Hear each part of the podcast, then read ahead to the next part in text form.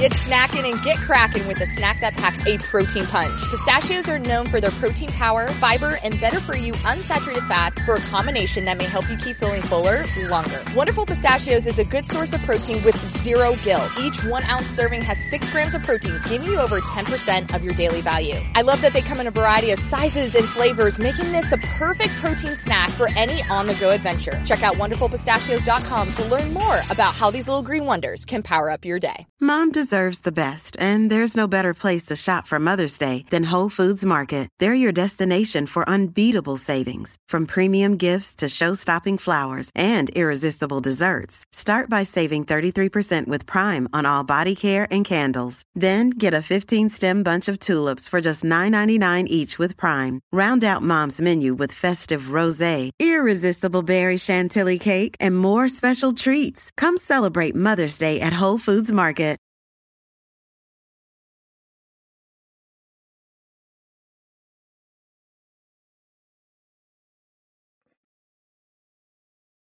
All right, we are back on the FloTrack podcast. This is the Monaco recap episode. I'm Kevin. He is Gordon. Going to talk about Shelly-Ann Fraser-Pryce dropping another 10 6. Faith Kipyegon just missing the world record. Noah Lyles, dominant performance, and all the other highlights from the meet. Gordon, good afternoon. How are you? It's good. I'm doing good. It's nice having these back to back podcasts that are not at 9 a.m. I've been able to sleep in a bit. It's been nice. Did a noon podcast on Monday. Did a three o'clock podcast today. It's nice. What time did you wake We up have- today? Uh, seven o'clock, Okay, six thirty. Dead. I forgot about that. I'm not sure, Makes sense. but it is weird to have all these meets back to back to back to back because everyone's putting up that you know that Shelly-Ann Fraser-Pryce stat where she's gone 1066, 1067, and now a 1062, all within the past week, basically.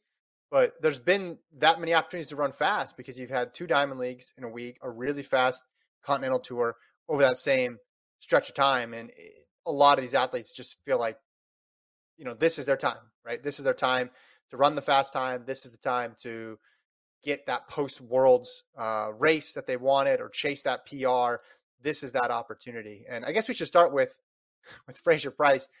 You kind of called this one. You said she had another good one left in her, and she certainly did. Eh, 1062, her second fastest time in history, and did it amidst a really fast race, eh, one of the deepest races of all time. Because Shericka Jackson, second in 1071, Ta Lou, third in 1072. You go even deeper here. You know, sixth place was 1091. This was a remarkably fast race. But at the top was Fraser-Pryce again. We said this was her best race uh, or the best season of her career, even before today. You add on her running the second fastest time of her career now. So there's no doubt about it. This is the best race of Fraser-Pryce's, or the best season of Fraser-Pryce's career. Excuse me. Um, just a remarkable run. Just a remarkable run again for her. I think the rest of the track and field season should just be Fraser-Pryce seeing how long she can run 10 sixes for. We should have one meet Yeah. a week from now until whenever she can't do it. Just keep going. A meet a week. We all congregate on the internet and we watch. I mean, it's just wild to look at this. Ten, uh, her past four races are 10 6 7, 10 6 6, 10 6 7, 10 6 2, with the most three recent of those four races all within a five day span. August 6th, 10 6, Mhm. August 8th, 10 6, August 10th, 10 6. That's an incredible five day span for a 100 meter runner. Uh, there was not a single like slow one. It was all consistently all time elite. It's just incredible. We I reacted to her after Silesia Diamond League, being like, "This is not." She's going to give us Mhm. at least one more, and she does it again two days later. I was like, "She's going to give at least not one more." I'm going to say it again. She's going to do something. I still have yet to. We I think we still have yet to see the the special of the ultimate special. I think she's going to run something crazy in the Diamond League final. Like that's what I'm looking towards. I think sometime in September, early September, late August, she's going to give us at least one more because she's given us no reason not to expect more. She just did it three times in five days. Mhm. What's another one? You know, it's pretty similar to, to last year. If you look at last year when she ran and beat Thompson Herah in Lausanne, and that ended up being, you know, a really fast race for her when she ran. I mean, that was her her PB, I believe, right in Lausanne. Yeah, ten sixty. Um, uh, she ran well in Chorzów. Like she got a bunch of wins post Olympics. Yes, she lost to Thompson Herah when Thompson Herah went nuts at, at pre, but like she's good at this. She's really good at managing her races throughout the year. She's good at the one offs. You know, some people are better in championships because they need to, the rounds to get going. Fraser-Pryce is obviously well equipped at that too, but she's also good at just one race, one and done, and and just dropping these 10 sixes. So yeah, I, I really do think we need a race every week with Fraser-Pryce running 10.6 or faster. Yeah, I mean, how many more opportunities are there? There's at least two to three, right? Well, you have, I mean, do you think do you think she's like at this moment now? She runs close to her PB, runs another yeah. dominant win in 1062. Where do you think she is mentally? Do you think she's still mentally on the, the track of I ain't done yet? Or do you think she's now closing the door on the season in, in her mind? Like, because there's really nothing else for her to do. Like, do you think she's still motivated to like see see if she can squeak out one more incredible performance? I think she wants a sub 10 6. And I think she'll seek that out as long as her body feels right. And she's yet to, we're still searching for that 2.0. I mean, today was the plus 0.4 wind is obviously was a fast race because you look at the performances behind her. It wasn't a huge margin of victory in this race. So this one was quick, but she still hasn't got, you know, the tip top perfect conditions. And maybe that never happens because those are, that's rare. But I think she wants sub 10 6. I think she wants a PB and I think she wants to be in that, that 10 5 club. And who wouldn't? Can you blame her? Can't blame her. And I think she has a realistic shot at getting it. I mean, 1062 plus 0.4. Yeah, you add another point one 1.6 to that. That probably converts to at least a sub 1060, right? What would it be? What's a 1062 plus 0.4 converting? I'm going to do some 100 meter wind conversions with this That's guy here. I'm going to put it. So she ran what 1062, right? With mm-hmm. uh 0.4 wind. Altitude, we're just going to assume altitude is zero. Monaco? It's Monaco yeah, altitude. Monaco, Monaco altitude. What's the Monaco altitude? close to zero. okay, so that, okay, what would that, I don't know how to do this. Hold on. Oh, wait, and I switched this to women. Yeah, you don't need to do all that. Let's just, it's going to be fast. Don't worry about it. All right. So she's got Lausanne in two weeks that she could run, and she's got the Diamond League finals after that. As I mentioned, Lausanne is where her PB came from. But yeah, it's two more weeks out on the circuit in Europe. I mean, I don't know if she wants to do it, but the opportunities are there for her. Um, just two weeks is a long time in a track season you see people go from being sharp to not that sharp or not that sharp to to running fast times over the course of of two weeks. So I, mean, I would love to see it. At least two more shots. It would be the cherry on top of the season. Even if she goes there and doesn't even run by her standards a fast time, just to close out this season. Because then then it would come down as go down as one of the greatest you know, seasons of all time in the sport. Just when you look at her top performances and, and what she's been able to accomplish because she's been showing up to all these meets too.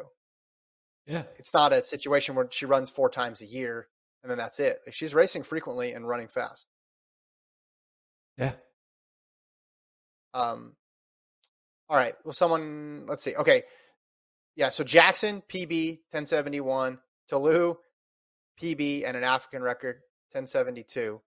Hobbs equaled her PB 1081 um, I think I saw somewhere, you know, you can look up the fastest times by places. I think it was the fastest, like third place, fourth place, and I think sixth place with Daryll Neita's 1091 for, for six. It was deep. I mean, it reminded me of the Lausanne race last year, just in terms of now that one was really top heavy because you had um, both Fraser-Pryce and Elaine Thompson-Herah all running in the 10 sixes, but it was just a remarkably deep race. And I don't know about you, but when you saw those other people closer, you're thinking, well, wait, what, what's this time going to be? Like this wasn't Fraser-Pryce in those last two outings where she won by these huge margins. They were right there. So yes, she's the main story, but there's a lot of women running really fast right now, which is exciting.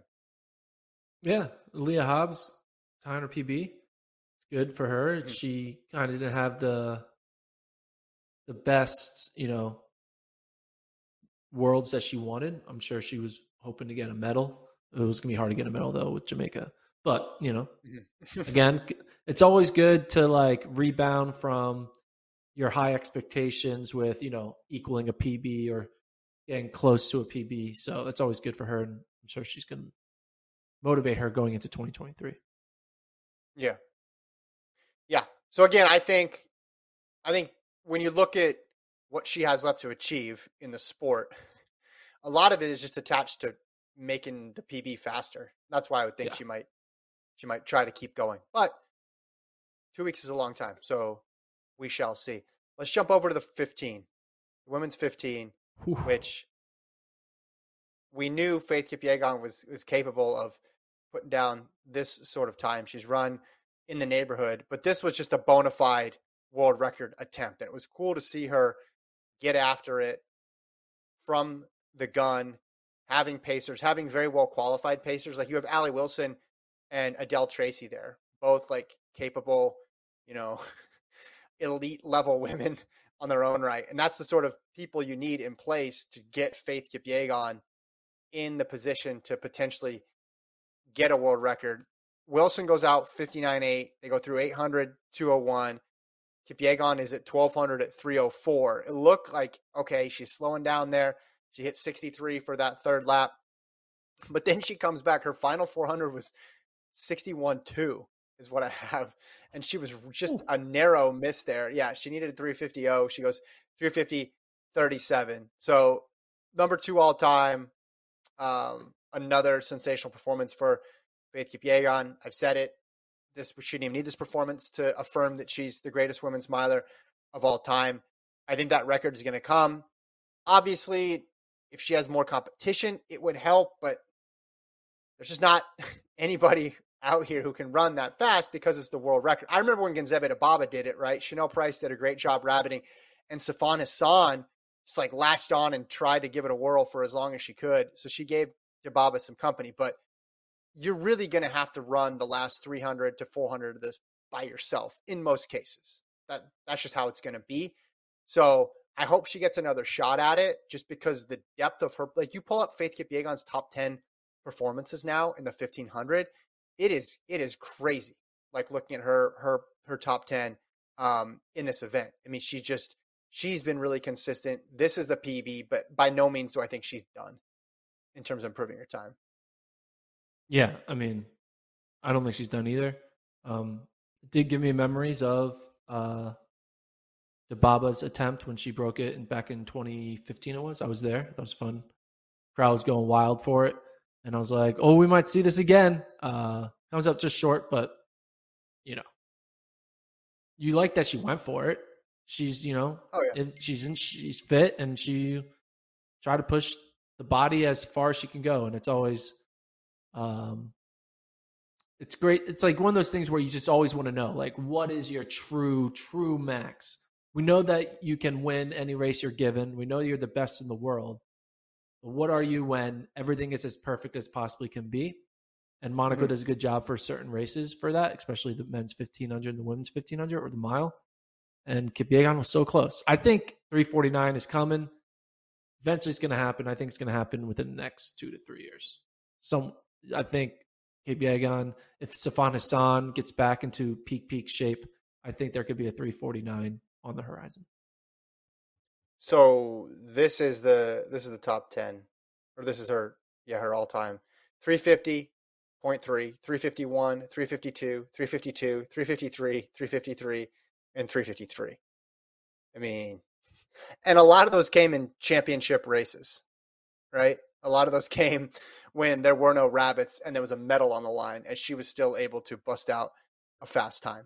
So it's not as if she's been taking a crack at the world. Like her only fast times have come in these setup world record attempts. She's able to run fast even when there's not everything. You know, the, we we make a big deal out of the lights and stuff, but I mean, and and the Pacers. But she ran. What did she run in Eugene? Three fifty two nine. You know,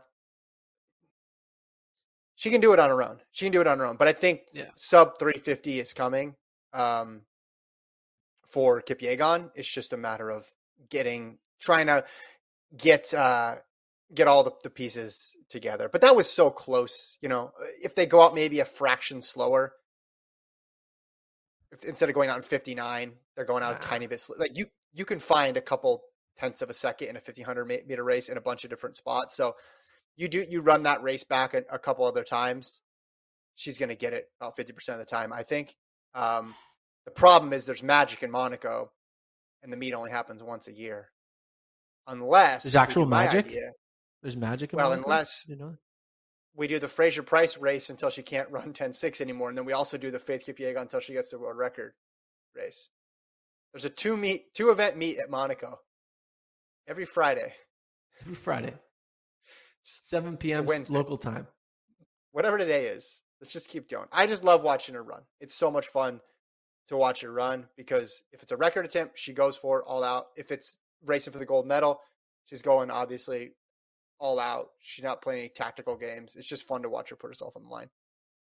What would I? What what, what would have been your reaction if I told you in this race that was going to be fast with Kipyegon winning, that the fourth American in the race was going to be Sinclair Johnson?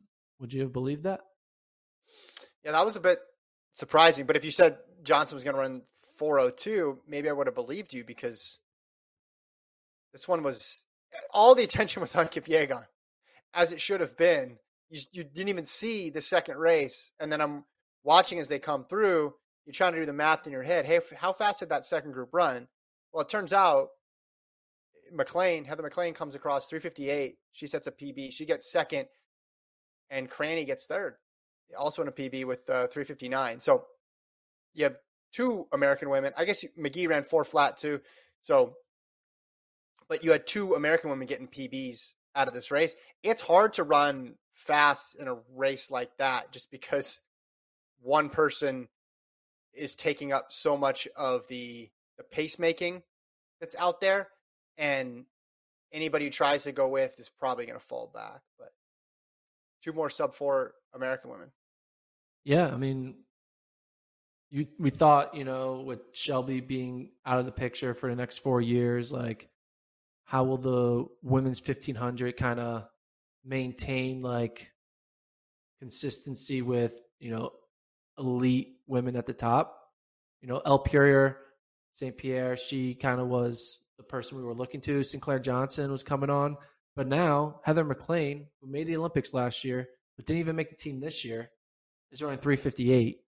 And when athletes who aren't even making your team, your world team, are able to go out to Diamond League level meets and get second place in them, is a good sign for the health of that event in your country. Because now you got to consider Heather MacLean as a factor. Still got to consider Sinclair Johnson. Still got to consider uh, Cory McGee. You got to consider uh, St. Pierre. You got to consider at least Cranny if she decides to dabble in the 1500. Same thing with Karissa Schweizer. You know, it's just like the depth is staying intact, um, which is exciting for the the future of the event for the U.S. women. All right, let's go to the men's 200, where Noah Lyles ripped around the curve, never looked back, ran 19.46, meet record. Erriyon Knighton second, 19.84. Michael Norman, 19.95. You know the story that, that Lyles was telling? I think he told it at, at USA's, how he was uh on his way to go eat, and then he found out about Erriyon Knighton's 19.49 in April. And then he said, let's turn the car around. We got to go train. You know, whenever I heard that story, I was like, you know, that's a great story, right? Uh, that's awesome. But, you know, sometimes you, you kind of build those things up when you retell them. I now 100% believe every part of that story for Noah Lyles because he is rolling. He is absolutely rolling right now. And it would make sense that, you know, maybe he took inspiration from how fast his competition was running. But you take what he did at USA's, obviously what he did at the World Championships, and now what he did here in Monaco. I mean, 19.5 was his PB going into the year. And and he just he he's ripped off a, a 19.3 and now a 19.4 with a huge margin of victory. A huge margin of victory. Yeah, well, before we go into this race specifically, did you see the quote that he had in the press conference? Before or after? Before. No, I didn't. What did he say? Give me a month and the world record will be in my sight. In my sight? That sounds like a Gordon Mack hedge right there. In my sight.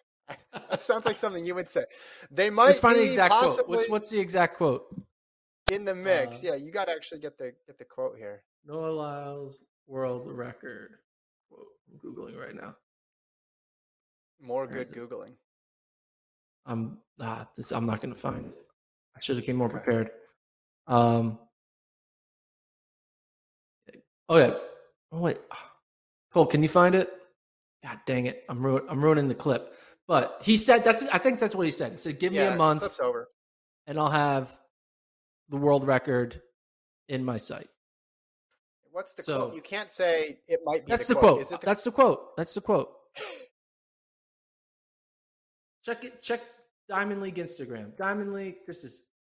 This is getting. uh, This I'm just getting gonna. I'm gonna turn my. I'm gonna turn my camera off, so I'm not associated with this. Let me see if I can do this. There we go. What do you mean? Turn your camera off. Can you still? You can still hear me though, right? Okay. Cole, keep my audio on. All right, good. I just don't want to be associated with this part of the show. You can't bring up a quote and then not have the quote. I know this. I mean, someone in the chat knows the quote. Someone in the chat, help me out. Help out your boy. Now you're just reaching for a lifeline here. No, he said this. I was trying to. I was doing my due diligence. I was doing research. I- he said this. God dang it! I thought you were paying attention. You were. What are you doing?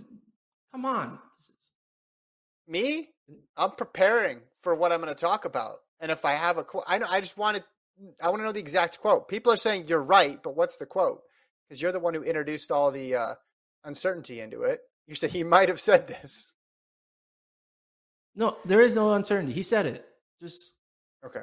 All right. All right. I believe you. I believe you. It just would have been helpful to have the exact quote. okay. Um, give me a month, and the world record will be in my sights. That's the quote. August 9th. Okay. Boom. I found it. Okay. Great. All right. But in my sights, in my sights, isn't it already kind of in his sights?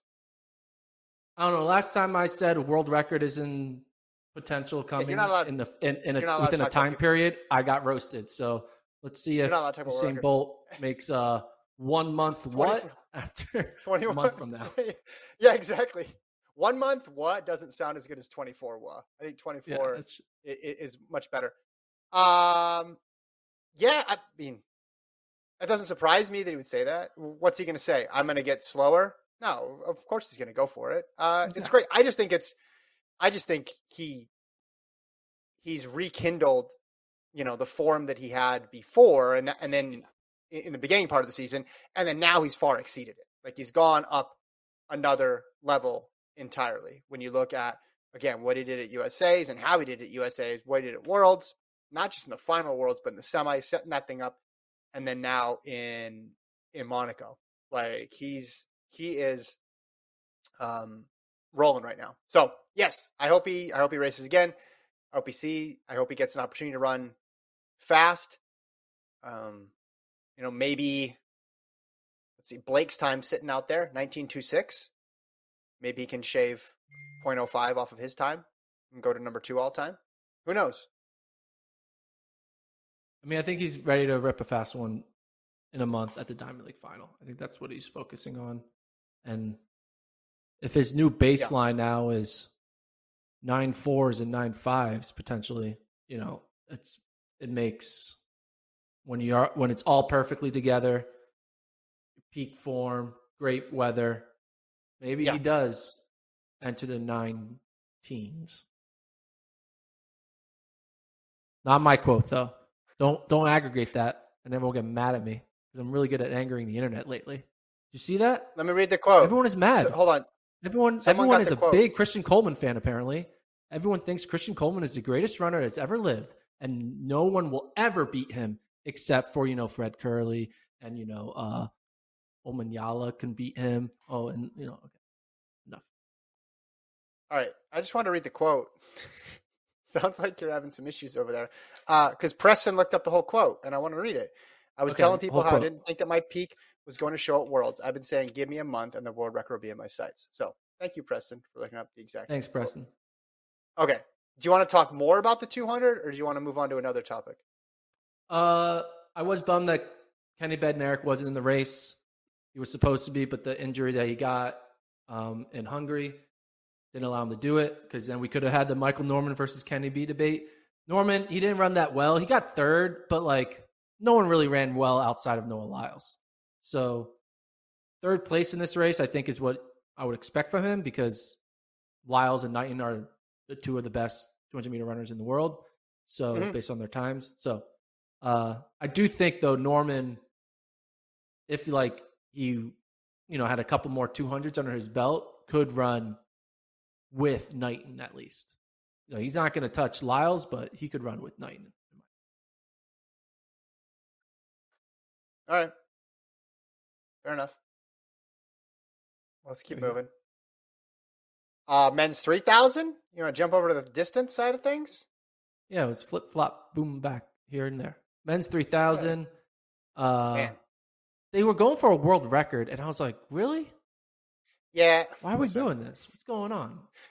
There's, yeah, there's world record attempts and there's world record attempts. And especially in the distance side of things, it's so Great easy to call something. Well, Good it's shirt, true though, right? It, it it gets hyped, and then you can stay on pace for one third of the race. And in a distance race, sometimes that's a long time, and people can just say world record over and over again. But I mean, Komen's mark is is legit. I mean, in we paid the price. He went out hard and then faded. Uh, got caught by Thierry Ndikumwenayo of Burundi, who ran 725, 93. Di- I mean, fast time. Don't get me wrong. Fast. And that's part of the reason why I don't like when there's just so much world record, world record, world record stuff, is because then they run like the number four time in history or something. And everyone's like, oh, disappointment out in Monaco. No, it was a great race. And it ended up being a pretty exciting last hundred. On the American side of things, Grant Fisher breaks Bernard Lagat's record, uh, American record, and goes 728.48. So Fisher's picking up a lot of records over the last nine months or so. Um, I know. That's what I'm thinking about. You think about indoor 5K, the outdoor 10K. Now you have this outdoor 3K. Getting three three records right this year alone. 3 Mhm. American records yeah, the 10, the 5, and the 3. and three. Okay. Hmm, Maybe I. Could you say that this is the 958? best shape Grant Fisher will ever be in his career this year? Wait, the best shape he'll be in his career this year? No. Do you think What do you this year, when when all is said and done, when we look back on his career, however long it is, that the 2022 season where he broke the 5K, 10K, and 3K American records was his optimal peak shape? We lost. We lost Kevin. There you go. No, I'm here. Optimal- Sorry, my kid. My kid walked in the room. Um, no, I think he can get. You don't think so? No, I think he can get. Because I think it potentially could be his best fitness year. And if that's true, it makes you look at his two finishes in the World 10K and the World 5K as like, man, was this his best shot? Was this the year for him to actually get the medal? And is it only going to get harder from here on out? Yeah, but it doesn't really oh, don't matter. It's like you could be. He could be in a little bit worse shape next year, but the way the last 400 meters breaks differently, and he gets silver or wins the thing. He was in the mix. I think he's in the area now where he's going to, if he stays in that vicinity, he's going to get a medal just based on the fact that it a lot of that stuff just breaks down to on the day. And if he keeps being in the mix, he's going to get a medal eventually. But there's no reason to believe this year he'd be vastly superior than what he can do next year, the year after. He's still pretty young. Yeah. Would you, if you're Fisher, would you rather have these three records or one bronze medal? Medal in 2022. Medal. Medal. Yeah. I think I would rather the three records. Three records. the, the records. The records is cool, but you can't wear your records. Can wear your medal. Who wears a freaking medal? Come on, no one wears I, a medal. I would. I would have shown would up to the wild medal. duck. I would have shown up to the wild duck with my medal. With the medal around your neck? Yeah. I mean, I'm not cool and I don't care. So I would have been like, this is amazing. They gave me a medal right after I finished. Did you guys see that over at Hayward Field over there? Uh, I got a world championship medal. I don't think you would. I don't think you would walk around with the medal around your neck. I 100% would. No, you wouldn't. A world championship You wouldn't medal? need to. People would know who you were without the medal, and people would know that you Wouldn't won care. or got top three or whatever. Do you know how cool it must feel to be top three in the world in something? Just anything. And with track, you have a physical marker of acknowledging like like the third best guy in accounting in the world doesn't walk around with an accounting medal. They don't they don't give those out. You know, Actually, even in, even even in basketball or football, they don't get, the third best wide receiver doesn't get to walk around with a medal. Track is in a unique place where you get this physical marker of where you stand. So I would absolutely put it on display. you said there's not medals for accounting. Um, the other day, ESPN two, no, ESPN two was live streaming an Excel World Championships, where they had the Are best people who do Excel VMix lookups, all that like Excel competitions, and they were Yeah, live yeah, streaming pivot that. tables. So pivot Okay. tables, all that good stuff, filters. So you Well, might be able to get a definitely medal, medal. in accounting. and they're definitely wearing a medal. They're Colt, wearing would you wear a medal around? Uh, Colt, you're an impartial observer. Would you wear a medal? Uh, I don't. I don't know. I kind of on Gordon's side for this one. I think. I think. I agree with you, Kevin. That yes, you, Kevin, would wear the medal if you got one. Yes, thank you, thank you, thank you. What if you were the third best uh, improv uh, comedian in, Oh, that's in in Texas? So shameful. So shameful. I would definitely not wear that. You wouldn't want Like to. I just don't even think like, like I bet you Michael Phelps only puts on one of his medals when he's asked to do it. I don't think he's ever put he has a on million his of medal them. voluntarily. There's a million of them, and they're cool. They're used to winning. I'm talking about me, not used to winning. It would be awesome. Of Grant Fisher, of course, wouldn't do it. The reason why I would take the medal over the the records, right, i- i- though, is the permanence of it. Someone could come Sure. along next year, like Woody Kincaid could break some of those records, or Abdihamid Nur could come along and break some of those records. And then, like, do you can you name the top five right now in the men's ten thousand all time? I mean, it, it very uh, quickly yeah, Rupp is probably it very quickly changes. there. Yeah. it's cool for a moment. Like it's cool for a moment, and if you happen to have a record that lasts, it's awesome. But there's no guarantee that it's going to last. And then you just became a name on a list, basically. Fast name on a list, but that that's what you are. All right, let's move on. Men's high hurdles, uh, redemption for Grant Holloway. Twelve ninety nine too. Set a season's best here in a, fast race. Again, I think the story of this meet, Gordon, was depth across the board, and a lot of these, especially these um, these sprint races. Um, but Holloway, he had the issue with the final two hurdles in his last meet in Hungary.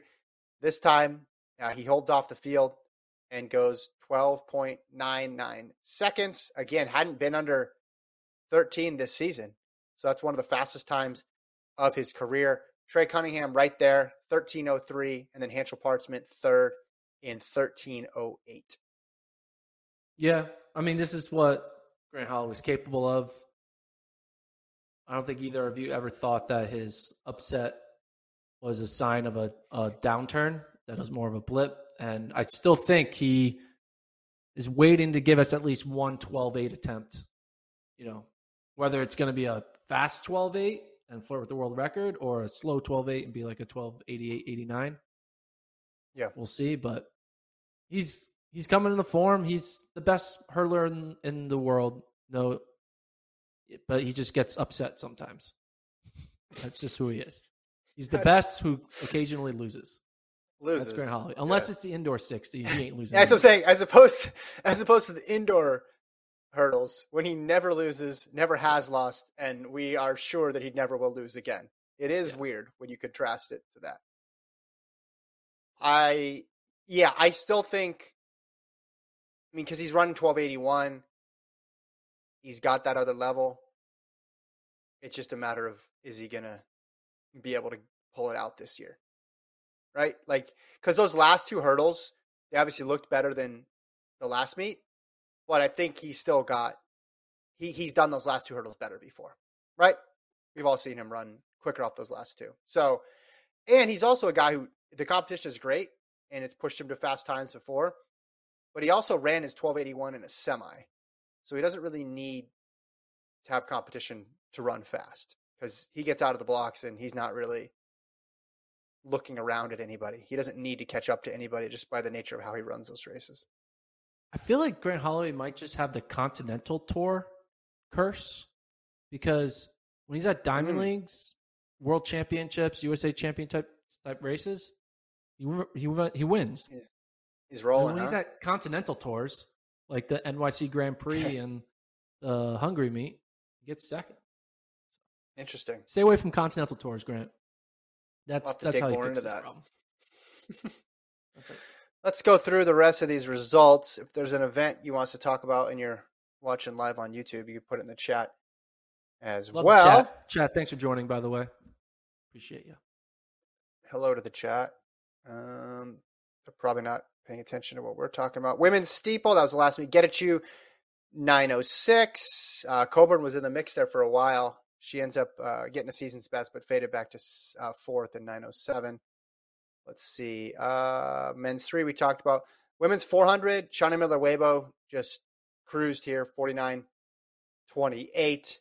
Um, Candice McLeod, 49 87. So two sub 50s in there, but it was all Miller Uibo Kevin, um, from from the get go. do you yeah. think Sydney was supposed to be in this race? Well, there was a 400 hurdle race, so it was either that one Or this one? or this one. Yeah. Do you think why don't why do you think so Sydney was here, she went to the meet and she was watching it. Has she given a quote of why she didn't decide to run? I did not see a quote of why she didn't run. We talked about this before, though. If she's running the 400 hurdles, it doesn't matter where she's running.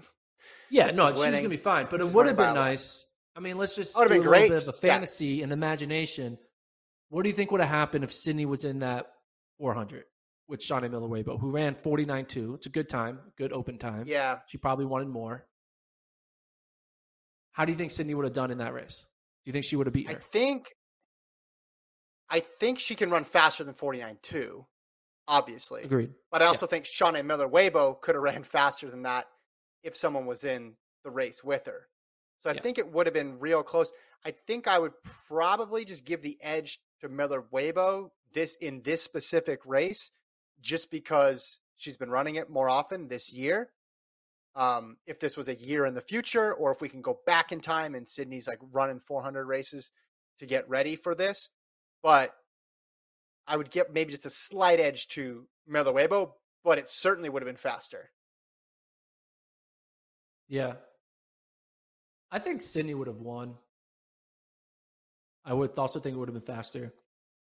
But I'm also like, I don't know. I think I think I need to like re-examine my brain because for some reason a lot of people would agree with that. I don't know what it is, but I'm just realizing this right now. Shaunae Miller Uibo and Steven Gardiner, I always just have like a, a doubt, like, oh no, they're gonna because I was all on a Paulino beating um Shaunae at, at Worlds. That didn't happen. Yeah. Steven Gardiner, I was always like in on Norman or whoever else. I was like, oh no, but then Gardiner shows up and wins. So there's something about quarter milers from the Bahamas where I'm like doubting them all the time. I don't know what it is. Maybe I'm like, just, yeah, there's something, there's something not wired correctly in my head when it comes to elite quarter milers from the Bahamas because I think Sydney would have beat Shaunae Miller Uibo, but maybe I would be completely wrong, and that Miller Uibo would beat Sydney, like you said. I mean, I mean, I, I do think there's something wrong in your head. It doesn't particularly specifically refer to this situation, though, and I think most people would agree with me about that. But I don't. I mean, it's a it's a crazy hypothetical, so it's you can't get mad either way. It's not like an open yeah. and shut case of like who would clearly win. I mean, we saw what City does when there's hurdles in the way, and we saw what she did in a in a four by four split. But we also know what Miller Uibo's PB is, and we also know that she won this race going away. It would have been awesome to see it. I wish we would have seen it. My feeling was she was gonna. The choice wasn't between a four meter hurdle race in Hungary or a open 400 in Monaco. I think it was four hurdles in one of the two places, and she chose the one in Hungary. So I think that's what we were going to see regardless. But yeah, it's just if we never get to see those two, it's gonna be it's gonna be a bummer. Um, I don't think we will. Like that might be the case because yeah, because yeah, Miller she... moving to the other events, so yep. that sucks. Yeah, yep, that's unfortunate. That's a big bummer. Um, all right, it is. It's a bummer. It is a bummer. I mean, and it would be great world championships, Olympics, it would be great. But also, it just would have been. It's cool in, in a diamond league. Like just at least give us a diamond league where they're both going for it. Because it, would be fun to see what they could push themselves to do against each other. Another question for you, Kevin. How's my Sage Hurta as a next Kate Grace take looking? Well, some more and more people are saying it more and more. But she ran 157. She lost to Natoya Goule. I mean, I guess women's 800. Cool. Didn't Kate Grace go on a roll after you know late season? Well, she was winning everything. So not, I guess not quite, but she got second, in, and I'm sure uh, in some of those races. So not quite a full, like a full Kate Grace, but yeah, it was a a good run for Hurta. Goule held on, pretty quick time considering you didn't have Moraa and Hodgkinson and Athing Mu in there to pull the pace along. Sage Hurta, I think, is the one who's going to be the biggest benefactor of Athing Mu's world title because now they get four. So you take Mu off the list. And when you look outside of Rogers and and Wilson, I I think Hurta is the first one in line. Yeah, there's Allie Wilson, there's Baker, there's the, the young kids who are in college now who might come out and run fast, but yeah, I think uh, Sage Hurta is in line to make her first world team in 2023 in the women's 800. Mm. Still betting big on that. I like it. I, like I it. bet big everywhere, man. Yeah, go all in. It's how you, it's how you live your life. Okay, uh, we talked about the high hurdles. Talked about the women's 15, women's 100. Men's 1,000? Oh, men's 1,000. What a classic. I mean, listen, the Monaco Diamond League meet should always have the men's 15 or the men's mile. Like, what are we doing? That should be a staple. Just like there's the Bowerman Mile, there's the Dream Mile, there's there's these meets that have to have that distance. Monaco should should be one of them.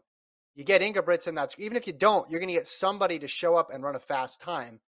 I don't know why we have to do a thousand, and especially we're doing a thousand in a year where there's not really a captivating 800. If this would have been great in Rudisha's prime, if you want to see Rudisha run a thousand, sign me up.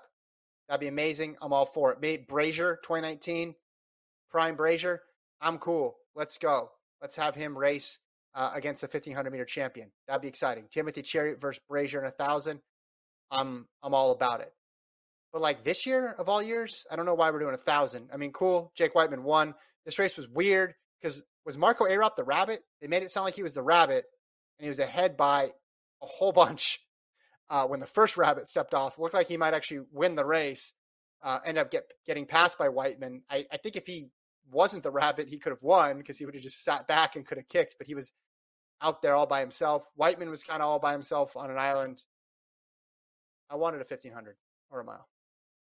You know what I said about the men's 800? It's like, it's not good. It's so bad that it's now ruining the appearance of other meets, other races. other events, Like, other events, yeah. The men's 800 sabotaged the Monaco 1500, turned it into a 1K. And then we got, you know, a good time. Like Wightman, it's awesome. You know, rebounding from the Commonwealth loss. You know, he's showing that he's still in good form, but he's in a, you know, I'm not going to wake up for the ninth best 1K ever.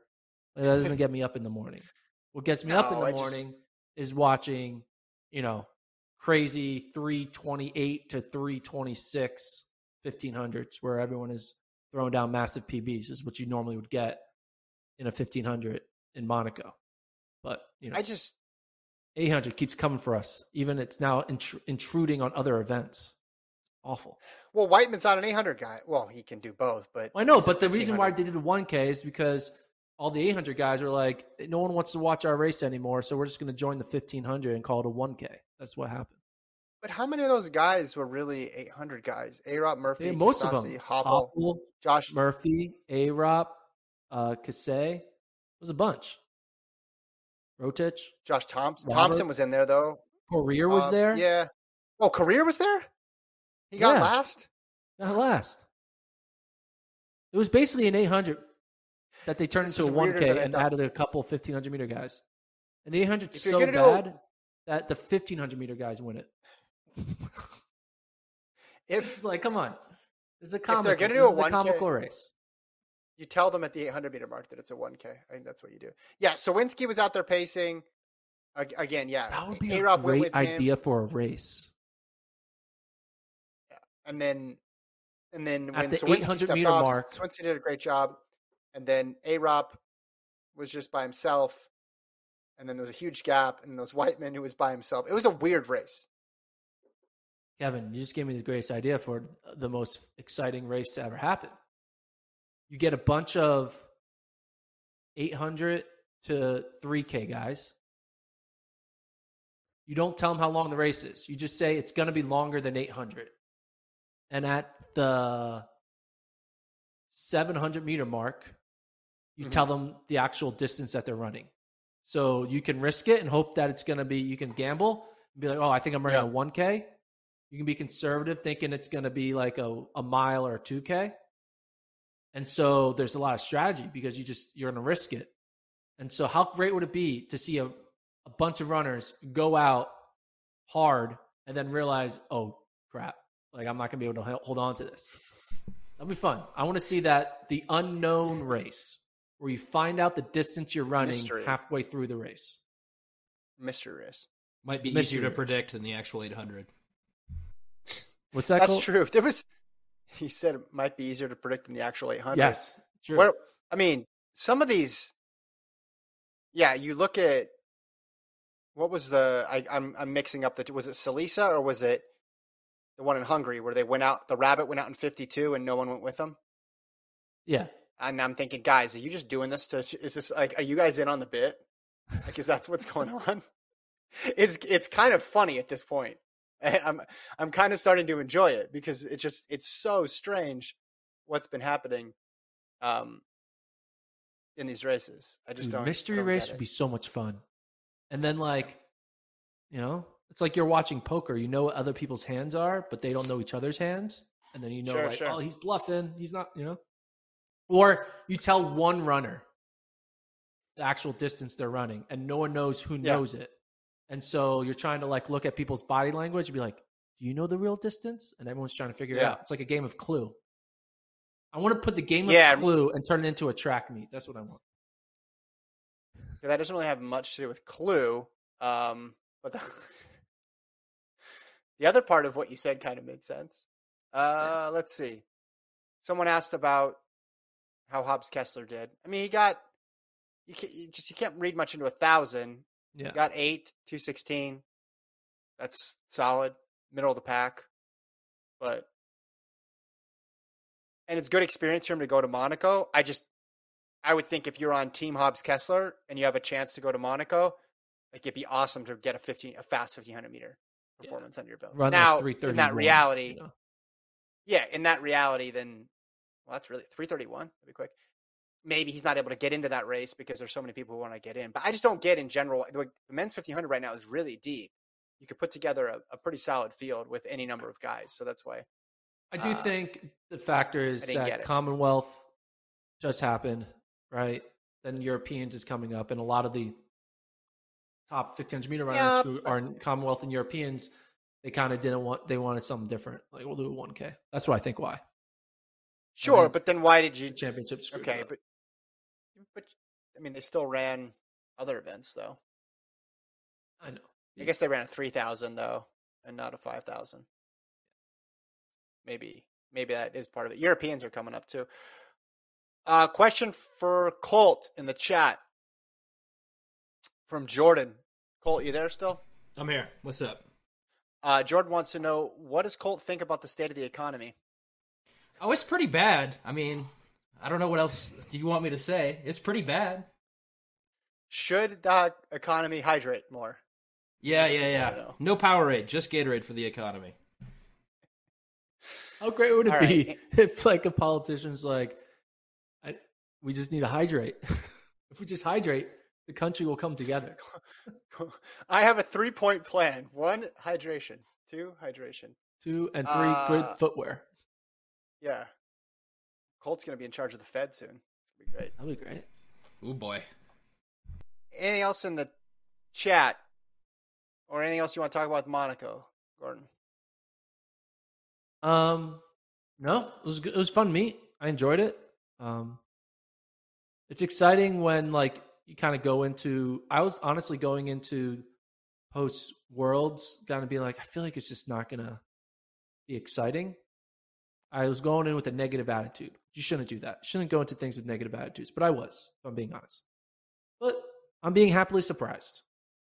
You know, we're getting How'd you not upsets. We're getting like great performances by Shelly Ann. Like it's a mix and match. Seeing Grant Fisher break the American record that was fucking awesome. So like, there's just a lot of, you know, uniqueness that's happening.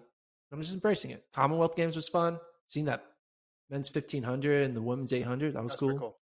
So Yeah. yeah. I'm excited for Europeans. I want to see a Wightman there's still- versus Ingebrigtsen revenge. I want to see them like go to the well. That's what I want. Yeah, and you still got Lausanne, still got the Diamond League finals. There's still a couple continental tours out there. So there's meets available if these athletes want to run fast. Lewis in the chat, can Noah Lyles break 9 3 this season? Absolutely. Absolutely, he can break 9 3 this season. You mean 19-3? 19 3, not 9 3. So don't put me on a song, Bolt. My bad. Don't put me My a bad, song. my bad. My bad. Actually, do. Uh, Jordan says, "Thank you, Colt, for the economic advice." Um, I just looked at the Preston Dow says- Jones. It's up 500 points today. after Colt said that, You're welcome. Clearly, they've been hydrating in Wall Street right now. yeah. Uh, someone asked about men's high hurdles. Yeah, we talked about men's high hurdles. I, I forgot when, but midway through, Tampico says the sub pod question mark question mark question mark. That's on Gordon. You got to get Gordon uh, on your Wait, side. wait, wait, wait, wait. What? It's on me? Alright. It's on Wanna do it us. Friday? Friday? Well, Friday we're doing a normal pod. Why no? But after that, we do the sub pod. Yeah, let's do it Friday. Or do you want to wait a Colt, week? are you available?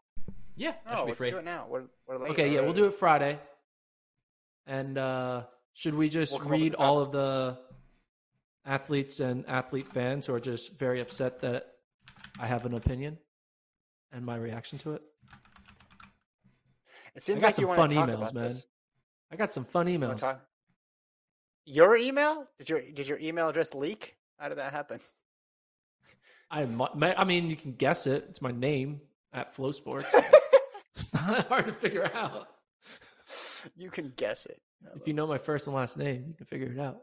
I Um, don't. Did people want to hear that on the sub pod? If so, you could do a solo. That's that's fine. No, no, I want to hear. You know, there's been a lot of people who are tweeting like pro Kevin things. They're like, I just want everyone to know This is not towards Kevin. This is a Gordon only. There's situation. not no stop. There's not been a single tweet that says that. No, I, you don't understand. I've seen, I've looked, and I've seen. We're not talking about you, Kevin. You you do your best to kind of to keep Gordon in line. So There's you're doing a good job at you know presenting yourself as the good guy in this situation. I'm taking all. I don't even know. Uh, to be honest, I don't even know what uh, what the issue is. But I'm glad You're upset like about me. Christian Coleman not being in my top five. Got it. Okay. Again, You're really upset with the wordage of the tweet, but like whatever. Use your brain. It's not that big of a deal, guys. Christian Coleman It's is just great. a great runner, People love me. just not in 2022. Interesting. So You that's agree. what you want to talk about in the sub pod again, or we, we've already done that, don't know. right? You already did that. Dude, I Is was this a thing that happened when I was gone? This happened when I was gone, right? Yeah, I did it when you were gone. I was in the office the other day and someone came into the office to visit and the first thing he said to me was like, "Gordon, I saw your Christian Coleman take. How about that?" I was like, "My god, Wait, who? No, you're it's not making that big of a up. deal." This didn't happen. Who came? It did happen. Who is? Is it a person I, can- know? I don't want to You know the person, yes. You know the person. Okay. You don't know him personally, but you know the person. They're employed by They're the not same employed company. by They're us. No, we just know them. It's a colleague, Okay. friend, colleague. Yeah. Tell you after the pod. if they're a colleague, that, okay. Never, Well, I'm so colleague lost can mean like you know, friend. I don't know, like all right. industry colleague, industry colleague. Okay. Well, listen. AMM says Gordon has great takes in the chat. So there you go. You have a There supporter there. My I thing think that is might. here's my thing. The whole word elite is just so vague and kind of takes on this sort of ridiculous emphasis, especially in the terms of sports talk, right? There's all these, uh, which quarterback is elite, which not. Well, it's like, well, obviously they're all elite, right? If we talk about professional athletes, because by very definition, they're elite. You know, you do rankings all the time. I do rankings all the time. They're put in order, right? Of this is the person you believe is number one, two, and everybody can always get like mad about where they're at, but um, that's kind of part of discussing sports. I think you're right. It's just the way you word the stuff on the people see a headline and they react to a headline, and then you put stuff in all caps, and it's like makes it seem more dramatic. But I think if you're saying this is a top five, this is this would be my order. I, I think people would have a different reaction. It is strange though, like your top tier, like you have Seville, right? And I listen, I love Seville. Seville was the guy who's going to get me because gonna gonna win our bet. But it is like interesting that you have him up there. But Well, he got fourth. You, that's so. I was like, he did. gotta He did. that. And oh, you have to tell me twice. has the unique situation that he didn't get a full honest effort because he got there late. And Omanyala beat Fred Kerley this year, beat the freaking world champion. So those are my five: the top three, Seville, Nomanyala. Coleman Yeah. was in it until this past week. you know, so Well, and, and again, I think if it's like, hey, this is my top five right now, people react differently than if you say this person has been eliminated from. They're no longer elite because I think people read people elite their as feelings hurt too easily. Soft. Well, like, I'm- come on. I'm trying to. Gordon is the epitome of hard, by the way. This guy, let me tell you, he's tough. It's just It's It's it's not been that four serious. weeks since he hasn't fallen off his bike. No, I listen. it's not that serious, guys. No, just a I'm I'm trying I'm trying to understand is what I'm trying to understand here. What what what the cause of this issue was? If people are stopping you um, in buildings and wanting to talk about it. All right, is that Yeah, it? this guy- Oh, there's a This guy's a yeah. He's he's turning into a meme. he summarize he summarized it for you there. I mean, the Bolt record one. He's a, he has a point on that one. I that was I did get that one very wrong. But the other two, they're not cold takes yet. The Lane take doesn't cash until three years from now, and the Coleman take doesn't cash, I guess, until next two years or so. Well, and he's phrasing it in a. You just said not in the top tier. You're, Yeah. you're not. You're not saying what he said right there. Well, I used the word remove, and people don't like that word, remove. But I did. I removed him from my top tier. He's in the B tier now. House. That's. I mean, that's. I- like, are you gonna do tiers for everybody? Yeah, maybe we'll do a tier podcast. I'll do tiers at the end of the at the, end of like the track season. I'm like, oh, these are the tiers. The Here's three my- okay. tiers. I've explained I've explained my issue with um the word elite. My issue with tiers, especially in track and field, is they run the race. You can see them compete against each other. Right? So it's not Yeah. that hard to figure Tier out them. the tiers. But it is hard It's in good- certain events where, like the 800, Off-season- where the tiers change constantly. Okay, that's eh, the 800 this year. No, but on the women's side, it'd be easy. In the in the wo- women's side, you have you have a very clear top. T- you have a in most events you could organize it like who can win gold, who could get a medal, and who can make a final. That's how you could break it down, right? And and if you break it down that way, it's pretty clear at the end of the season who's in what tier because you literally had the race. You don't have to guess. Tiers are preseason, that's fine, or the you know one meet in when someone hasn't shown up yet, or maybe they've run an off event. That's different. But like, we don't in track. You don't really need to do that as much because they're literally run the race and compete against each other. So it's like, do Bromell and Bracy belong in the same tier? Absolutely, because the last three times they've raced, they've been separated by a fraction of a second. Like that is not hard to figure out, right? You don't need to guess. There's nothing controversial there. Well, like in team sports, when a team from the AFC hasn't played a team from the NFC, right? Or you're ranking quarterbacks, and there's all sorts of variables because they don't all have the same receivers or offensive line, then it might be different. But they're literally lining up next to each other and racing against each other. And if they're not racing against each other and you're just guessing, then it's like, well, let's just not even worry about that person yet because we don't have any results from them. They need to show up and run. That's my thought on tiers. That was a great TED talk. It was a great tier talk. I appreciate it. Is that the podcast? All right. I've been ignoring the chat because the I flipped over the chat and someone says Gordon and Kevin are ignoring us. They could weigh in on the soundness of the male female 110 meter exhibition idea. I'm not seeing what it is because I was just doing my TED talk about tiers and now I can't find it. We need like a full time chat reader who can like tell us what's going on. In the Okay, chat. here it is. I, I want to give you Here. eye contact, Kevin. You know? Here's Ian. Diamond League should organize a 110 meter for men and women for us to see whether they can break sub 10 and sub 11 respectively. Okay. What? That's what it is. 110? I'm Like a just a completely new race. like a 110 flat and see if they can I'm break 10 one- seconds. Yeah. And then Oh, the women okay. could break 11. I think that's what it is. Got it. Oh, yeah, that'll be kind of cool. Just like extend yourself and make it just, you got to break this solid 10.00 or 11.00. That'll be cool. Round numbers I'll sell. Round numbers sell. Round numbers do sell. Yeah. That's true. Sub two marathon, sub four mile, sub two minute 800. It sells. Sub 10. Mm-hmm. Yep. But now sub 10 means nothing because everyone can do it. So let's make it harder to do. Yeah. Yeah. I'll watch Fred Kerley run a 110 flat to see if he could break 10 seconds. I would watch that for sure. Be cool to see who really shines that last 10 and who falls apart. There's your, there's sh- who can shine in the last 10. That's the, that's the motto, the tag. All right. This podcast is off the rails. It's like a hundred. This hold on. This has been across. What if off what if they get while. to eighty? What if they get to eighty meters and then they tell them how long, much longer the race is? What?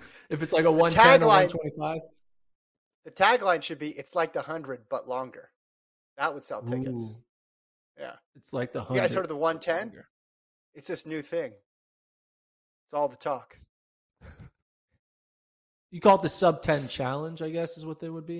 Yeah, sub 10 challenge or something. Yeah, I like it. All right. We'll workshop it. Thanks for listening. we'll talk- like, subscribe, Yeah. tell your friends about it. We'll see you guys Friday morning, 9 a.m. Until then. Thanks, peace.